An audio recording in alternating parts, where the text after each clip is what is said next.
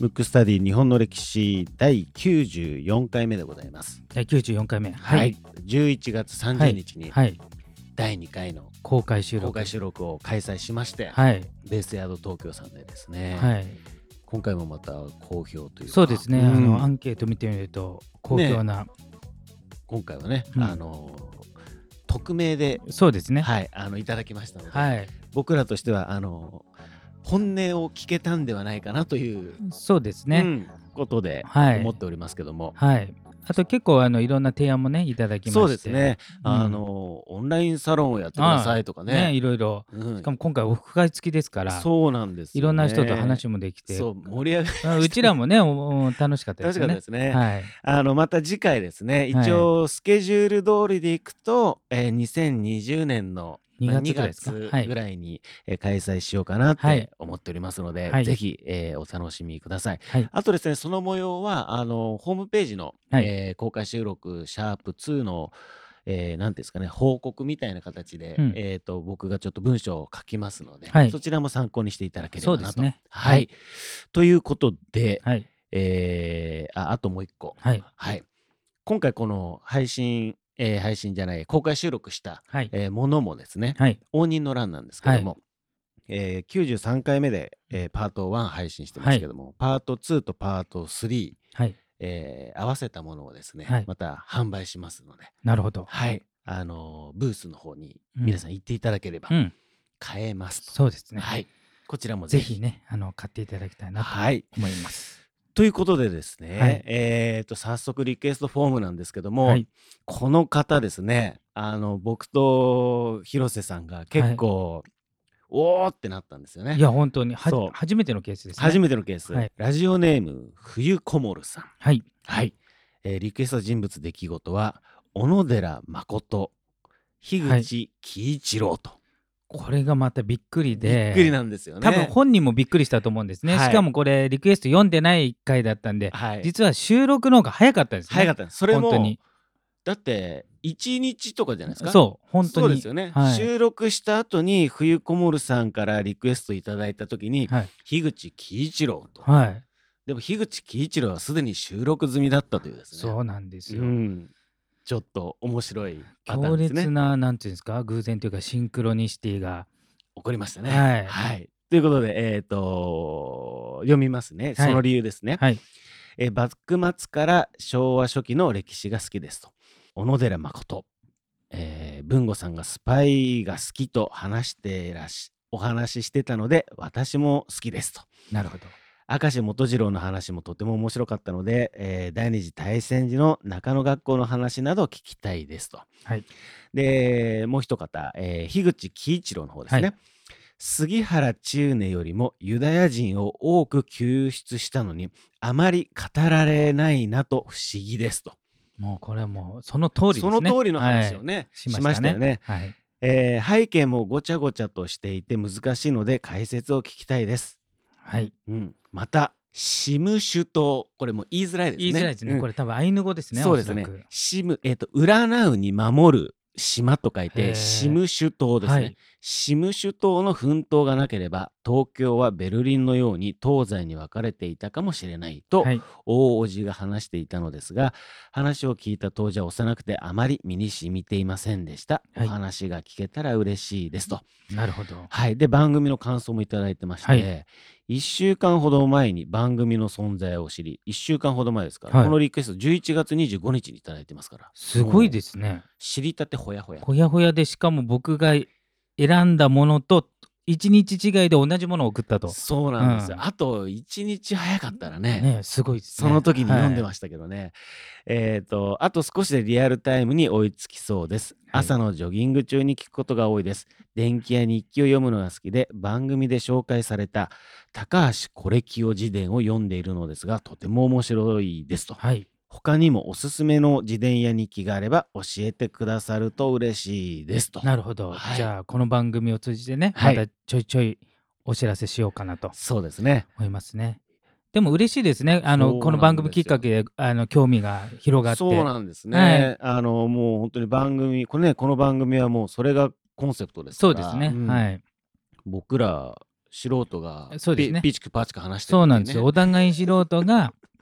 こんな人もいますよって紹介して皆さんが興味を持ってさらに深めるっていう番組なんでね。そうですね、はいぜひぜひあのそういうきっかけをね、はいあのー与えれたらななんて思っておりますのでそうですねはいはいぜひ冬小諸さん引き続き引き続き聞いていただきたいなと思いまとす。いうことで、はい。い、ろいろ長々と前置きが長くなりましたが、はい。今回のテーマは、まあそうですね。ぐ題は見れてるんですね。そうですあのもう聞く時はそうそうそうそう見れてますあのいろいろねうんスパイものとか、はい軍人とか、はいまあこれはもうやっちゃってますから、はい、今回はうん、法然、法然ですねまた また飛びましたねって飛いうびねましたね誰だっていうねうん、でもね、名前だけは何なんですかね、なんかうっすら聞いたことあ聞るいたことがあると。これ久々のねお坊さん系で、はい、えー、と確かあの前回の公開収録の、はいあのオフ会の時に、文化系とか、はいはいそういうのやってほしいって言われたんで、ね言ってましたね。まあ、うんあのもの文化とは若干違うんですけど、はい一応お坊さん久々に行こうかなと思ってなるほどじゃあ今回のテーマは法法然然でいこうと思うんですけどいいまねず文吾が思う、うん、まあこれ打ち合わせないですからないねですからねないですからはい、法然はどうです か法然と聞いてどうですか法然と言ってどうですかっていうね、うんもう冒頭に言いましたけどうん僕はうっすらとしか覚えてないから覚えてないっていうただなんかそのちょっとなんでそれこそね仏教って言ってましたけど、こう高尚なうんうんうん感じを勝手に想像してますね。ななるほどうん実はねまあ交渉のすごく高層高いく高い層なんですけど、はいうんうんあの実はその仏教のちょっとなんていうんですかねとっつきにくさというか、はちょっと手を伸ばしても届かなそうなことをうん簡単にしようとしたお坊さんなんですよ。ああなるほど。うんうんで一応時代としては鎌倉時代。あうんあ鎌倉はこの番組でもそうですねやりましたね。だから鎌倉自体はねえ。鎌倉時代の多分鎌倉仏教かなんかでやってそういう番組あったあったかな。この番組ですかはい。はないですね。ないですかうんはいじじゃゃああその鎌倉時に話してるかもしちょれっなとい、話しちょてるかもしっれない。話で鎌倉時代に、えー、とまず一番最初にね日本でいうと仏教っていうと、はい聖徳太子の時代に入ってきまして、はいその後下って空海とか最澄の平安時代にまたちょっと一時盛り上がり、はいその時は密教と呼ばれてるうね、ん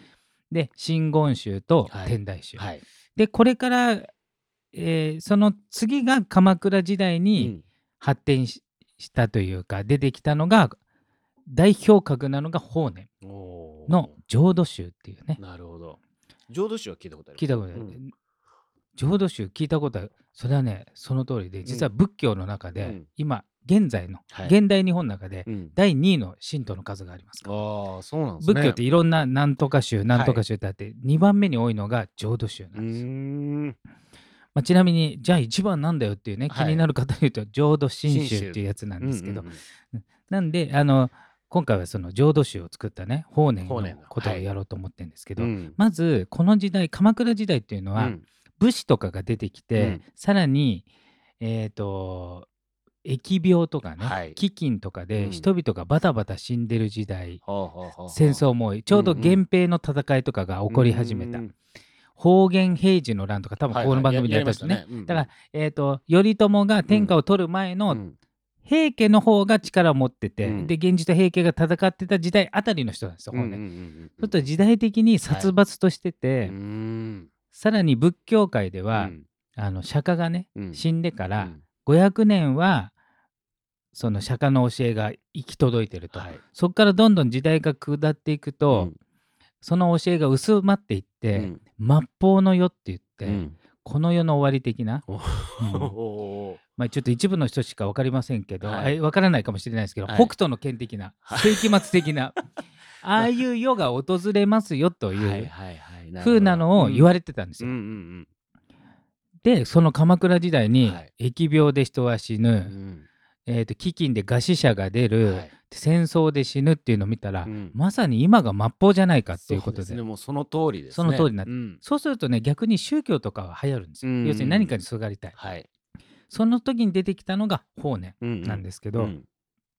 まず法然は、はいこれねお約束というかあの、えー、とこの番組でもやったんですけど、えーその前に仏教が、まあ、日本でブレイクしたのが密教、はい真言宗と天台宗なんですけど、で天台宗っていうのは、比叡山ってところが、うんまあ、一番ん大本山というかね、はいそういうとこなんですけど、す天台宗っていうのは、うんいろんな宗派の人もいいですよっていう、うんなんかこれだけやっときなさいとか、うん信じなさいっていう宗派ではないんですよ。はい真言宗は逆に空海は真言宗以外は認めませんよみたいなとこがあったんですけど、うん天台宗はどっちかというと受けが広くて、はいまあ、大学みたいな感じで、うんいろんな仏教の中のいろんなものを学んでくださいっていう、だからこれからこれからというか鎌倉時代うんになんとか宗なんとか宗っていうのがボコボコ生まれるんですけど、うん全員がうん天台宗の比叡山で勉強してるんでうすよ。ーんで法然も比叡山出身なんですよ。そうなんじゃあもうあれですねのれん分けみたいなねそう、えっと一応ねのれんわけ円満ではないんですけど、ね、あ円満ではないけど、うん一応僕まあそういう感じ僕のイメージであのラーメン屋 さんののれん分けあでも ねイメージはそうかもしそれんなない感じですうんうんで一応そこの天台宗の比叡山で勉強して法然も、うんうんで比叡山の中でも屈指のうん頭脳を持ってるとおお言われーて、はいただ悩むわけですよ。いろんな修行荒行してうも、んいまいちうんしっくりこないと、はいはいまあいわゆる悟りを開けないっていうかうーんでどうしようと思いながら、うんうんじゃあ一応下山してね、はい他のところも見て回ろうっていうことで、あの奈良の方行ったり、うん奈良はえっ、と天台宗よりも前の仏教で、要するに聖徳太子の時代うんよりちょっと後ですけど、はいその時代のまあ仏教の中でも古いうん宗派の人たちがいて、うんそことか行ってもでも全然しっくりこないんですうよ、んでもある時やっぱこう降りてくるものがあっおておーこれ実は修行じゃないんじゃないかと、うんうんうん初めて、うんで修行とうか、ん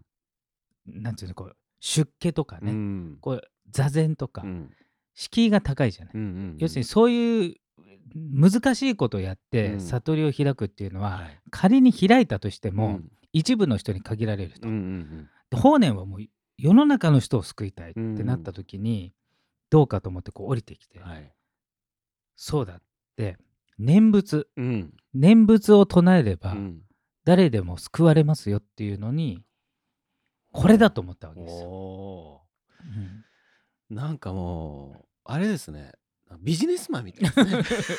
まあそうだよねねなんかねね普通だったら、うんお前もその程度じゃ成功しないぞって言ってるけど、うんまあフフリーターみたいなんですよお前でも成功できるみたいな、ねなん感じかもしれない簡単にねうんでもねこれね実は深い意味は一応あるんですうんうよ、ん一応その普通の修行とはか、、い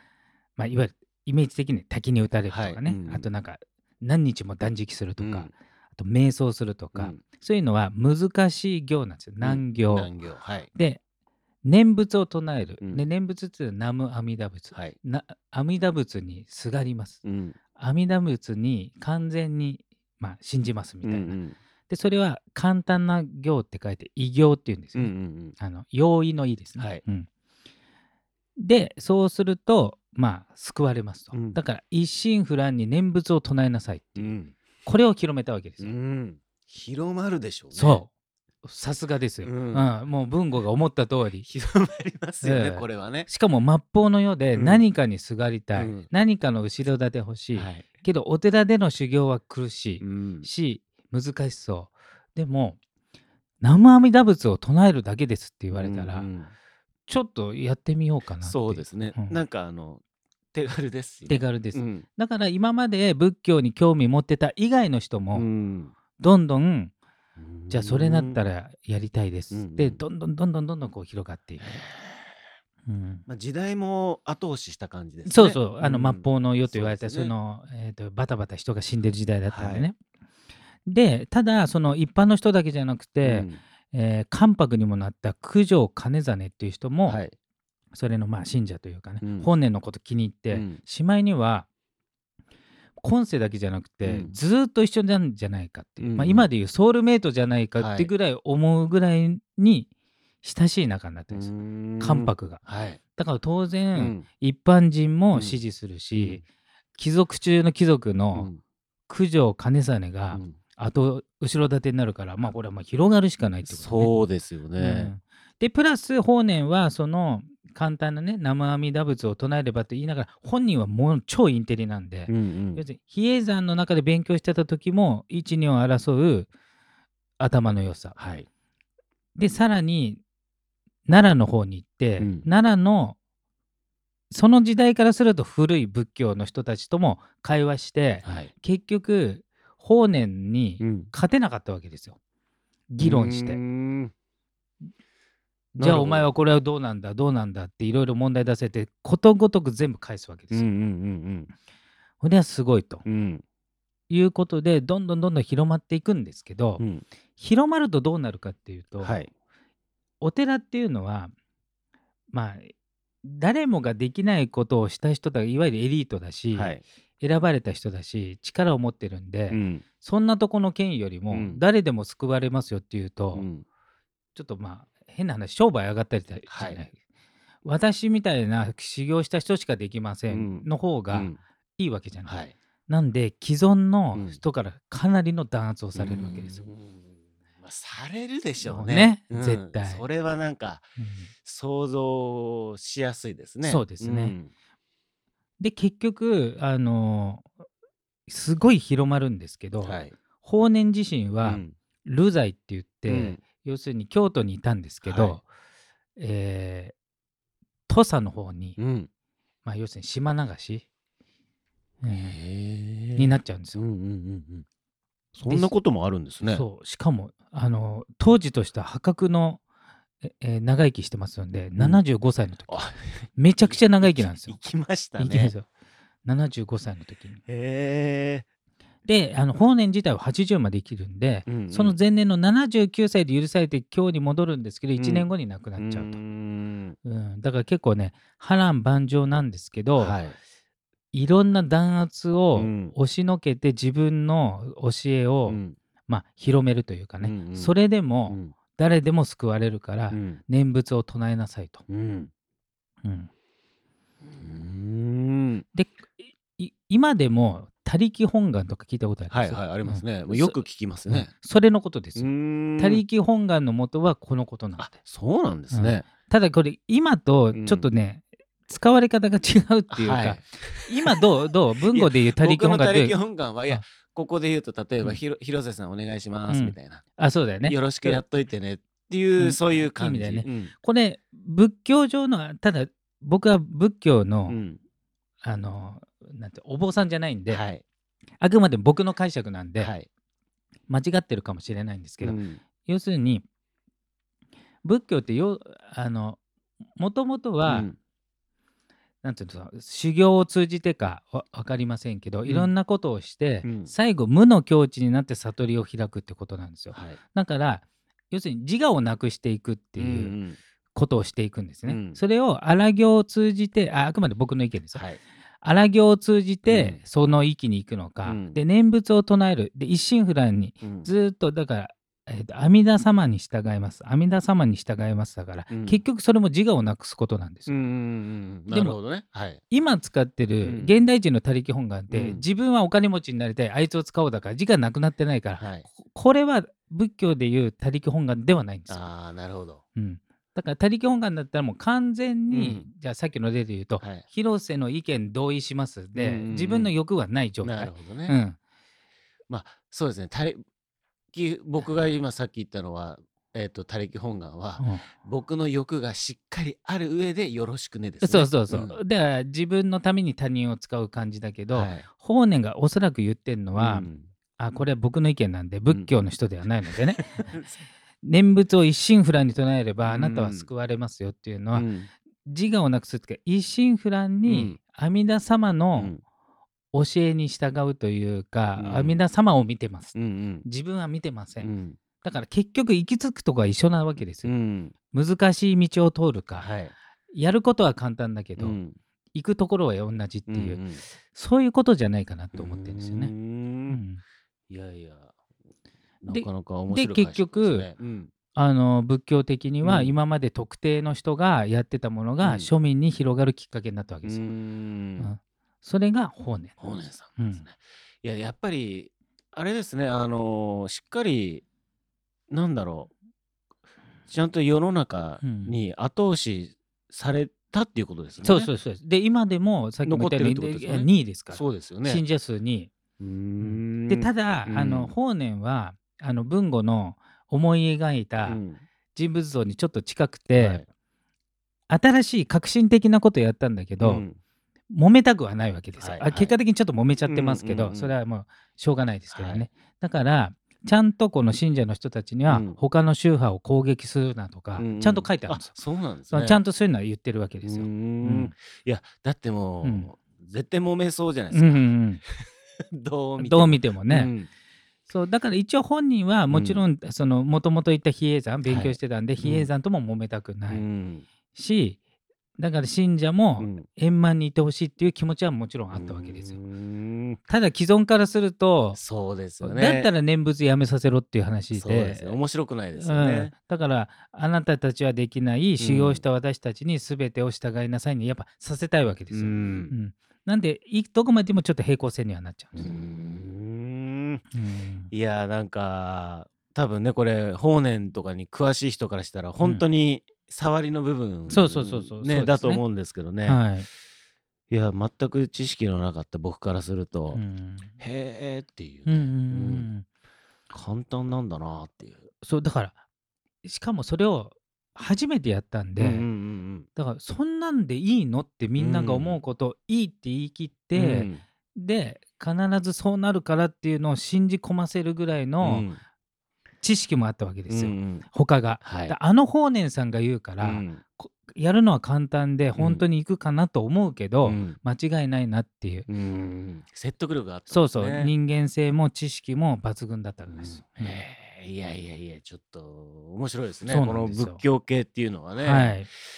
いやーどうですかね皆さんねそれ久々のあのお坊さん系おですけど坊さん系でね、うん法然ということでうん今回やってきましたけども、はいあのぜひね興味のある方はね、いもうちょっと書物なんてねありますからねねうんもうたくさんあるんじゃないですかねそうですねぜひ読んでいただいてそうですねんはいあの知識をこう積み上げていってそうでいすただねければなとはい思います。今回のテーマは法然でした。